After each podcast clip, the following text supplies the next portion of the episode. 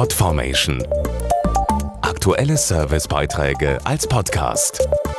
Regelmäßige Infos aus den Bereichen Service und Tipps. In der Stadt einkaufen zu gehen und durch die Geschäfte zu bummeln, dagegen ist eigentlich nichts einzuwenden.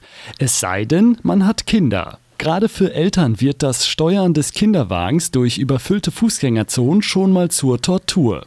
Ganz zu schweigen von der Frage, wo der nächste Wickeltisch ist.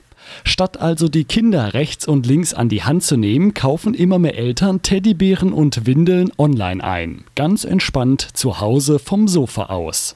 Dabei gilt es allerdings einige Dinge zu beachten, damit man nicht die Katze im Sack kauft. Ein großes Problem beim Online-Shopping ist die Gefahr, schwarzen Schafen ins Netz zu gehen. Wie Sie einen seriösen Händler auf einen Blick erkennen, weiß Christoph Henn von Nido, dem Magazin für moderne Eltern. Um ganz sicher zu gehen, kann man sich natürlich an die großen Versandhäuser halten, die man auch aus der Offline-Welt kennt.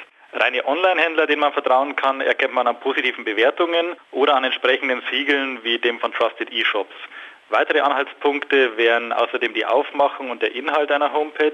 Nach deutschem Recht müssen auf der Seite zum Beispiel die AGB, die Widerrufsbelehrung und ein Impressum mit Kontaktdaten zu finden sein. Auch beim Online-Einkauf für den Nachwuchs gilt, es ist nicht alles Gold, was glänzt. Hier gibt es eine ganz klare Faustregel, was zu gut klingt, um wahr zu sein, hat meistens auch einen Haken.